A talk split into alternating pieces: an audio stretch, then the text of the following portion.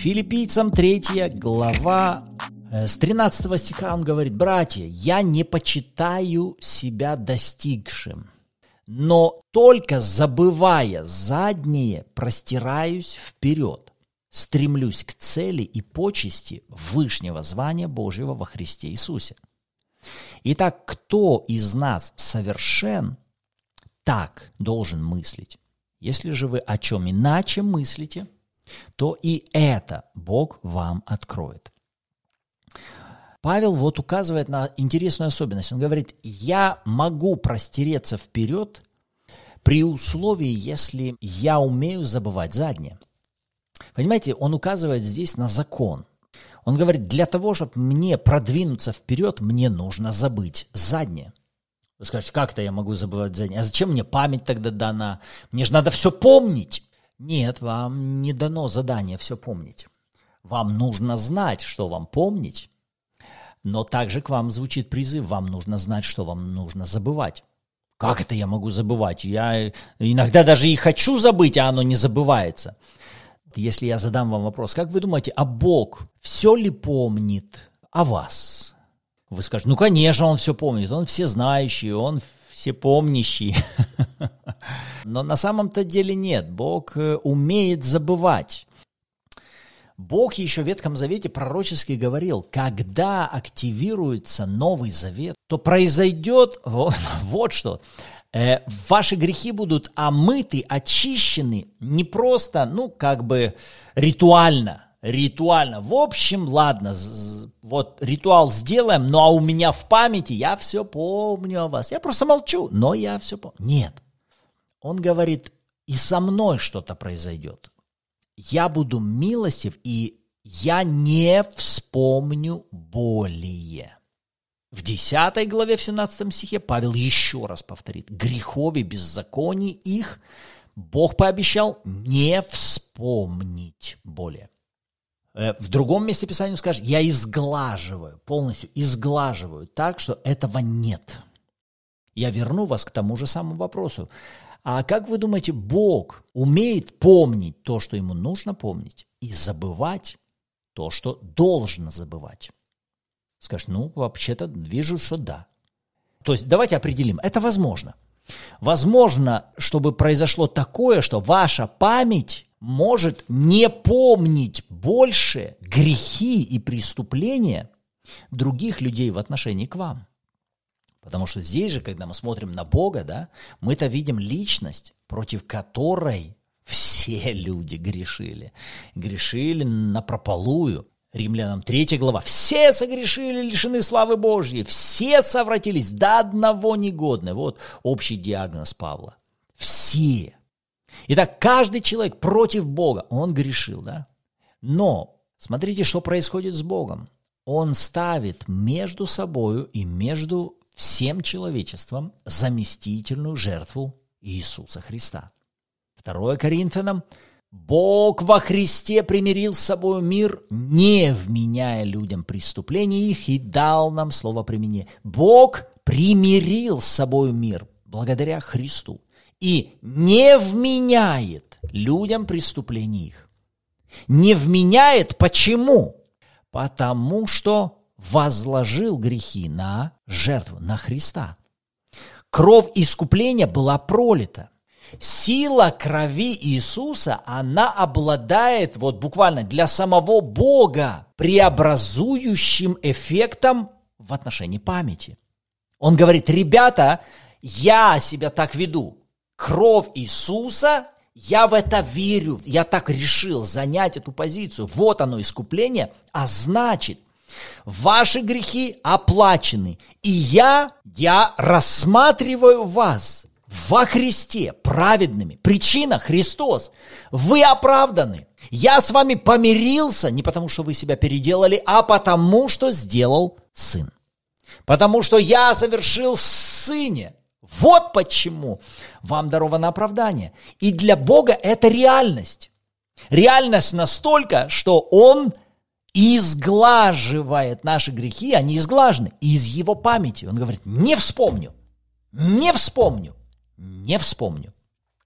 На Бога посмотрели, да? Мы увидели, для Него это реально. Но давайте вот так. Для него это стало реальностью благодаря тому, что он соединил это вместе. Смотрите, есть его любовь, есть его решение. Это его решение первично. Он есть любовь. И прежде создания мира он это так решил. И когда он это совершил, все, он это сделал, внутри него это произошло. Но благодаря чему? Между ним и другими людьми, да, он поставил Евангелие. Заместительная жертва. Пролитая кровь Иисуса. Все.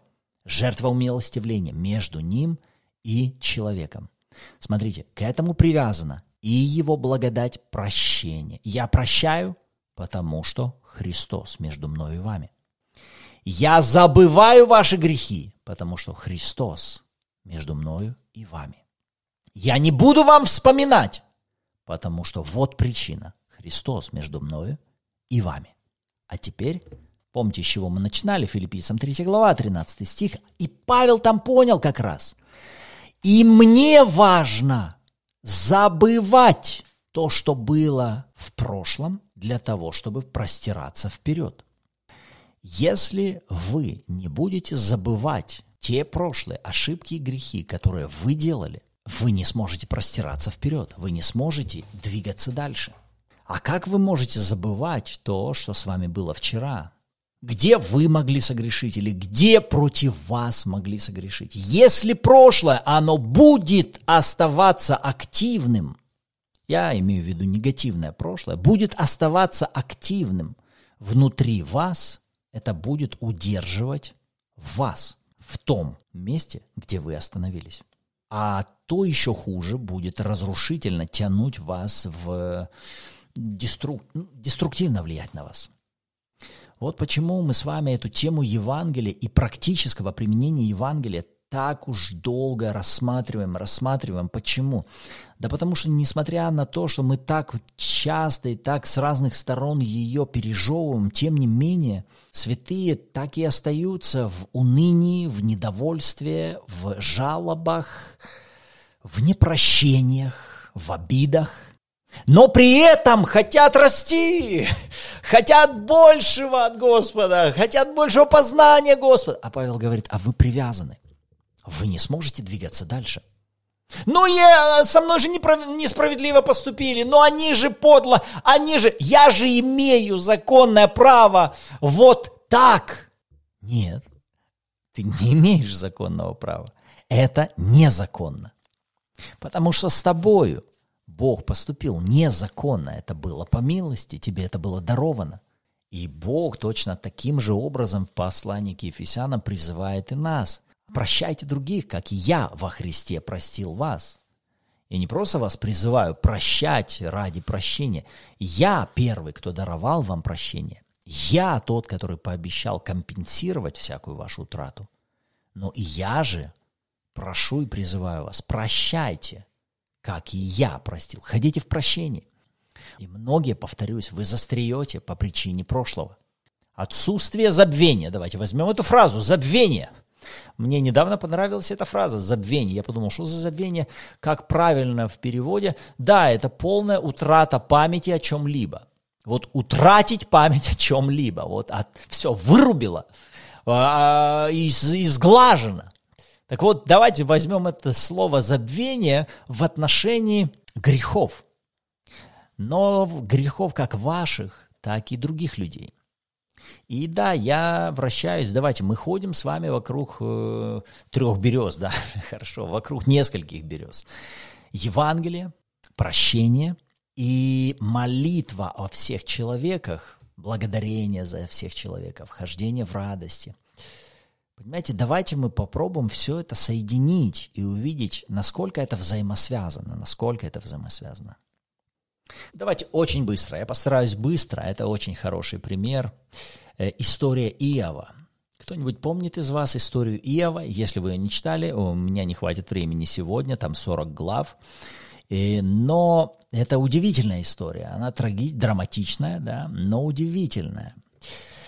Э, Иов проходит достаточно серьезное э, испытание, искушение, да, и вот к нему приходят друзья, и они начинают пытаться его вразумлять.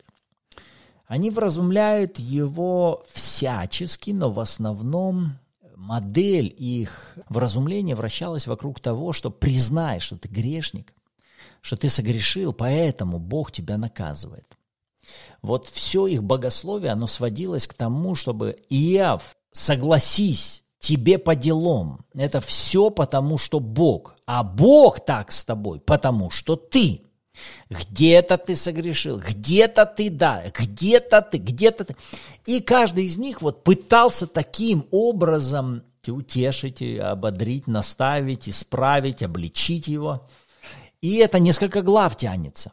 Но в завершении уже, когда Бог выходит на арену в конце и начинает разговаривать с Иовом, он и с Иовом разговаривает, и потом давайте мы как раз последнюю главу и прочтем с вами. Вот с седьмого, с седьмого, давайте с седьмого. «И было после того, как Господь сказал слова те Иову, сказал Господь Елифазу Фомитянину, Горит гнев мой на тебя и на двух друзей твоих за то, что вы говорили о мне не так верно, как раб мой Иов.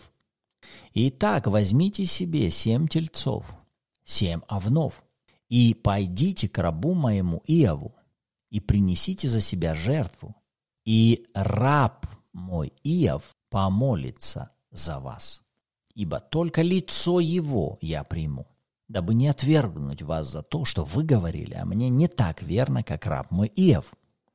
И пошли Елифаз, Фаманитянин и Валдат, э, Савхиянин и Сафар Наамитянин, и сделали так, как Господь повелел им. И Господь принял лицо Иова. Внимание. И возвратил Господь потерю Иова, когда он помолился за друзей своих. И дал Господь Иову вдвое больше того, что он имел прежде. Тогда пришли к нему все братья его, все сестры его, все прежние знакомые его, ели с ним хлеб в доме его, тужили с ними, утешали его за все зло, которое Господь навел на него, и дали ему каждый по кесите и по золотому кольцу. И благословил Бог последние дни более, нежели прежние. У него было 14 тысяч мелкого скота, 6 тысяч верблюдов, Пробуйте не спешить, вы просто ну, визуализируйте вот этого фермера. Я даже не знаю, это фермер или это какой-то, это штат какой-то надо для этого иметь. 14 тысяч мелкого скота, 6 тысяч верблюдов, тысяча пар валов и тысяча пар ослиц, ой, тысяча ослиц, у, было у него семь сыновей и три дочери – и не было на всей земле таких прекрасных женщин, как дочери Иова, и дал им отец их наследство между братьями их. После того Иов жил еще 140 лет и видел сыновей своих, и сыновей сыновей до четвертого рода, и умер Иов в старости, насыщенный днями. Скажите, для чего мы сейчас читаем э, вот финал жизни Иова? Да, потому что здесь что-то важное – Сейчас я больше хотел бы, чтобы вы обратили внимание на то, что могло быть в сердце Иова по отношению к его друзьям. Э, если бы мы сейчас в детали вдались всех разговоров, которые там происходили между Иовом и его друзьями, когда те его упрекают, а Ева отбивается и говорит, да вы бесполезные врачи, да на что мне нужны ваши советы, да что вы... В общем, они допекали его насколько можно было. Я к чему? Я к тому, что скорее всего, ну 99%, ну невеликую радость оставили друзья, близкие люди. Жены даже уже рядом не было. А эти вот все-таки были рядом, но долбили его, но не тем, чем нужно было его ободрять, да. Но, тем не менее, Иову нужно было с этим что-то сделать. И если вы были внимательны на детали, то вы видите, что Бог обращается к этим ребятам и говорит, ребята, сейчас надо комбинацию сделать. Сейчас что-то нужно соединить вместе. Вам нужно осознать вашу проблему, вашу греховность. Да? Вы говорили о мне не так верно.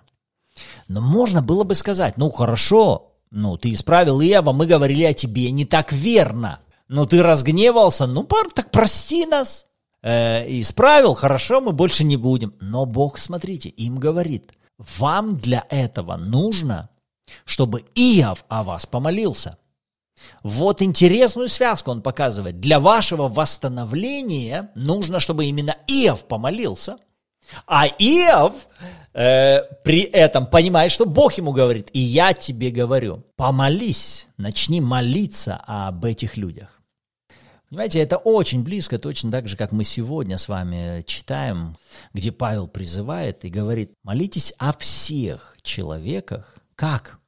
Молитвой моления, прошения, благодарения. Там не просто, ну, в общем, помолитесь о всех. В общем, помолиться о всех там так не написано. Совершайте молитвы прошения, моления, благодарения. Так вот, если вы зададитесь вопрос, а как это вы можете о всех человеках молиться с благодарением? Ну, о всех не могу. О, о хорошем, ну, об вот этом могу еще с благодарением. А этом-то вообще у меня не, не благодарится. Гнев, гнев мой на, на, на него э, горит там.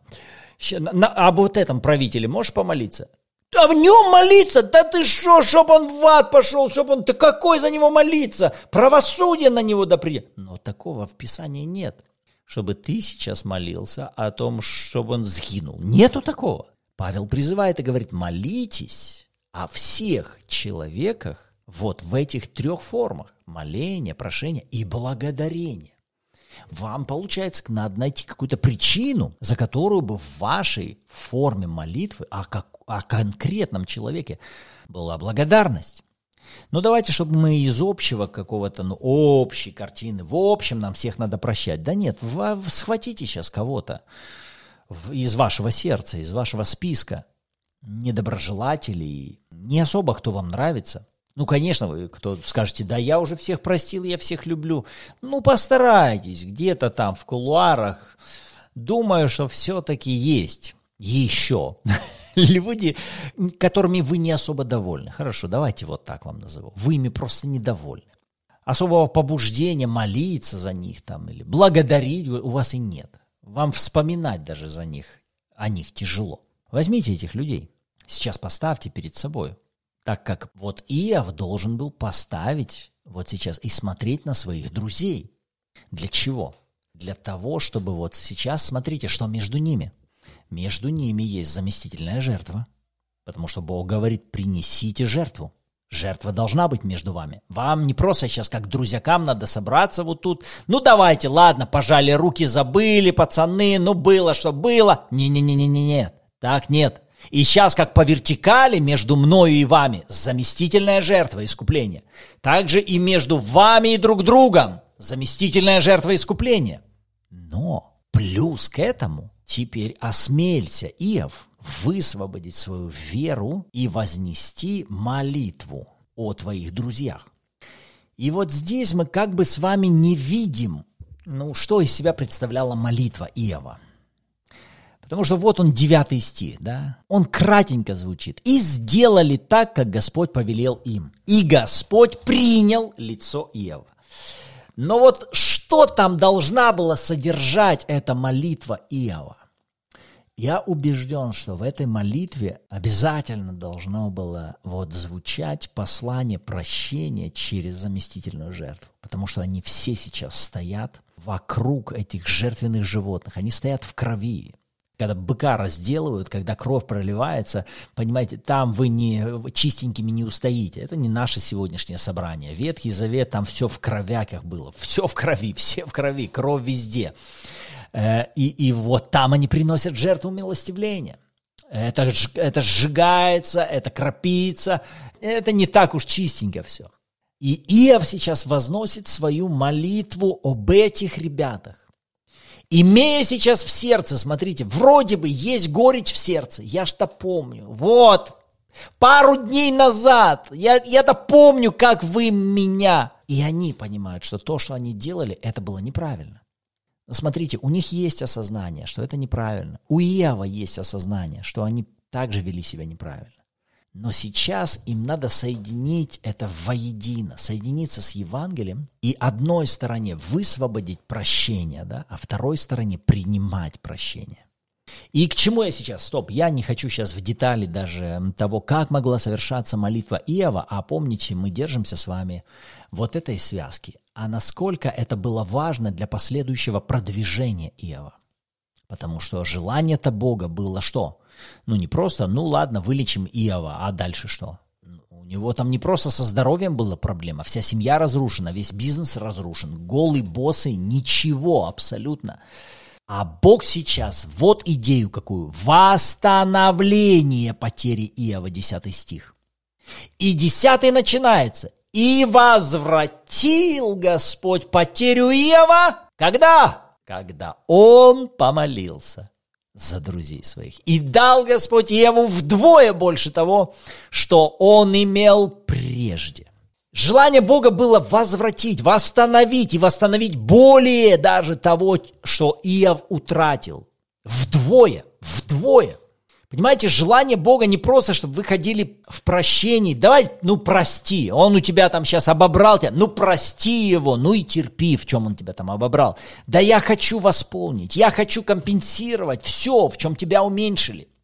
Но для того, чтобы эта компенсация, восстановление приходило в твою эмоциональную, материальную жизнь, интеллектуальную жизнь, мне нужно, чтобы в твоем сердце ничего не оставалось в отношении тех, кто тебя уменьшал, кто прежде согрешал против тебя.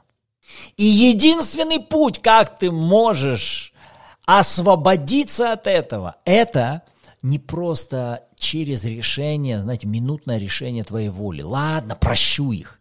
Понимаете, я, я помню, что ну, я, я часто просто призывал к тому, что, ребята, прощайте. Ну, вы же все знаете, Писание призывает вас прощать. Но вы понимаете, что вас не всегда хватает просто на кратковременного прощения. Ладно, я прощу. Ладно, Христос простил, и я прощаю. Ваше прощение, оно должно иметь настолько глубинную работу внутри вас, как и внутри самого Бога, так что вы уже свободны, совершенно свободны. Вы, вы даже не вспоминаете, понимаете, это, это вообще с вами не разговаривает внутри. Вы уже с этими историями не разговариваете, вы уже не прокручиваете эти картины прошлых конфликтов и тому подобное внутри себя. Вы уже с этим не живете, оно уже не живет внутри вас, оно вычищено, оно омыто, оно больше не держит вас в прошлом. И для того, чтобы вот эта работа, она совершилась, и вы продвигались вперед без практического применения Евангелия, когда вы созерцаете медного змея и видите грехи других людей там, на кресте, Христос взял грех его на себя. Я туда смотрю.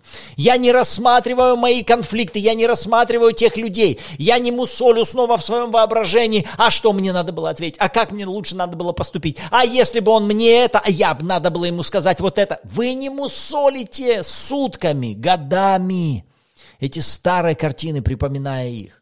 Вы смотрите на Христа и то, что Христос сделал с теми их грехами, взяв на, на, на себя. Но для этого нужно определенное время. И это время вам важно соединять воедино, воедино созерцание грехов тех людей на кресте. При этом вы молитесь за тех людей по-настоящему, честно, не по потому что вас Бог попросил, ну прости, ну прости, я прошу тебя, ну прости его. Нет, это не просто Бог попросил вас простить.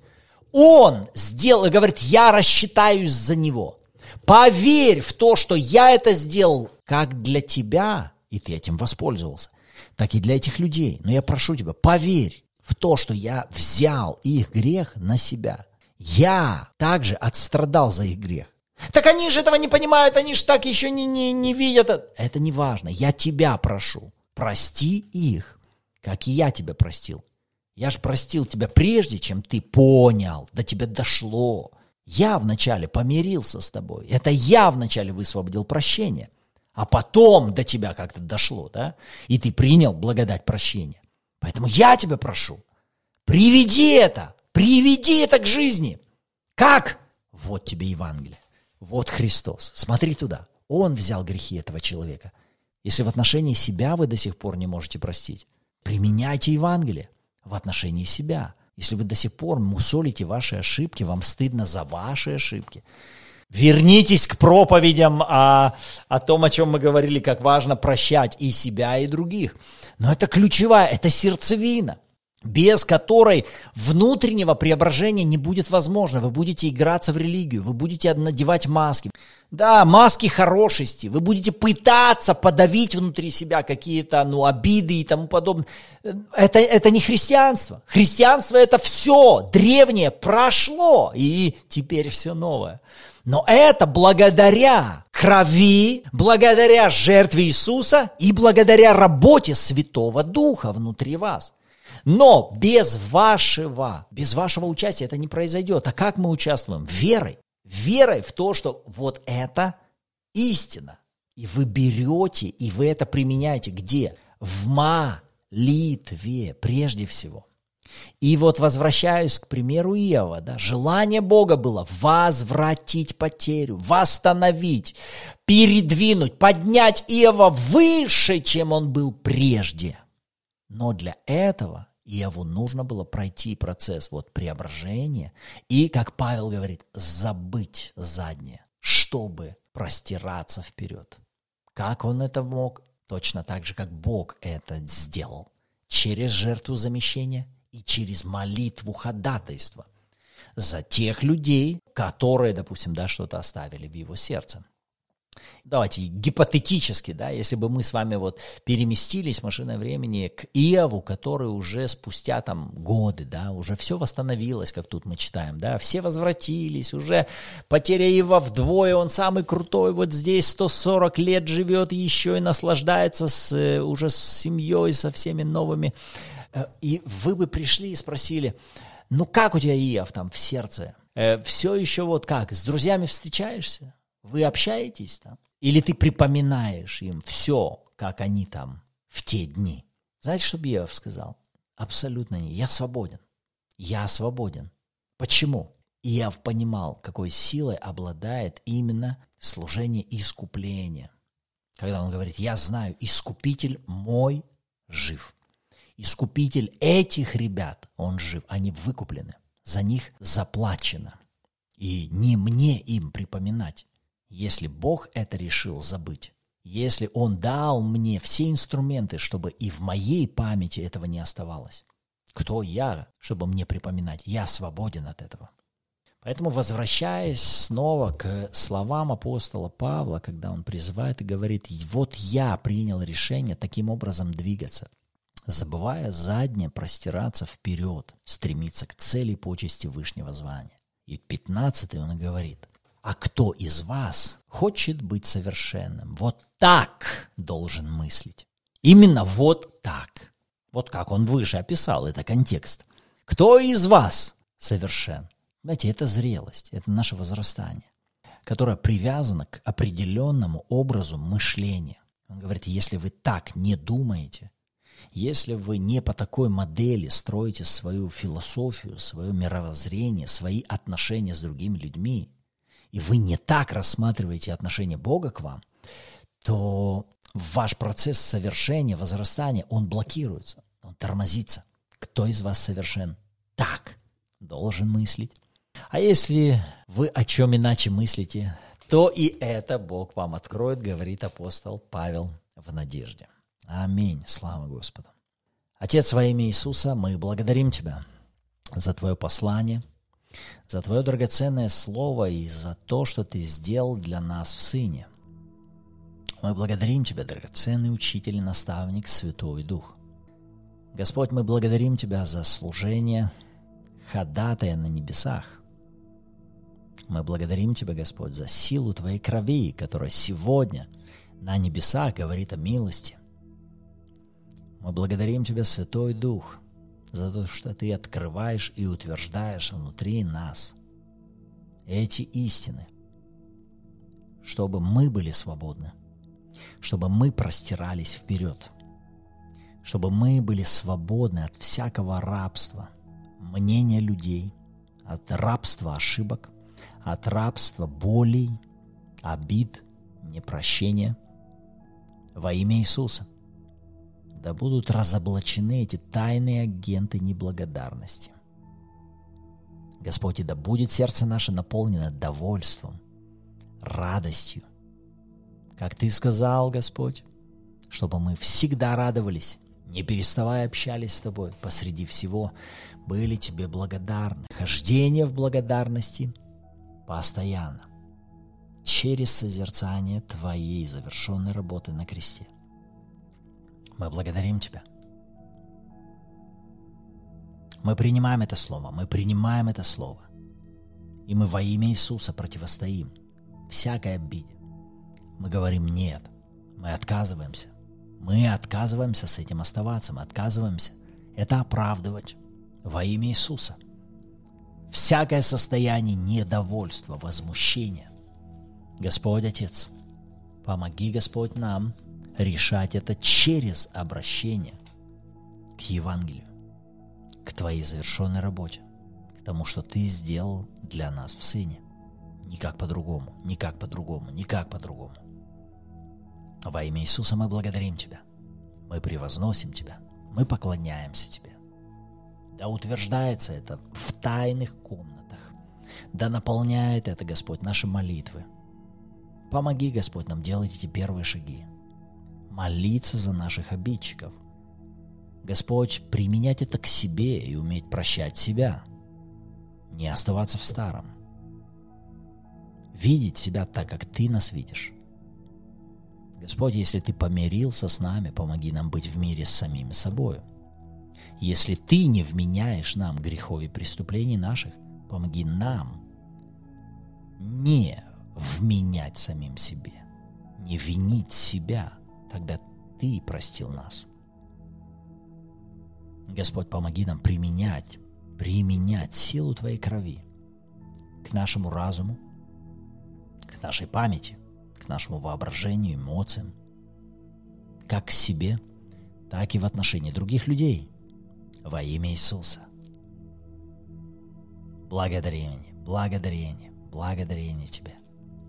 Слава Тебе, Иисус. Аллилуйя, глория, барарабушита, рамбастария. Аллилуйя, слава, слава, слава, слава Тебе, Господь. Да, Господь, да. Во имя Иисуса. Твое помазание свободно, да, проистекает, Господь, изнутри нас. Явление Тебя во плоти, Господь, свободно, да, является в каждом дне нашей жизни. Во имя Иисуса, да, да видят Тебя, пребывающего в нас, да слышат Тебя, звучащего через нас.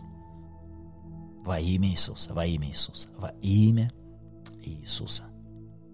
Аминь. Слава Иисусу. Аминь.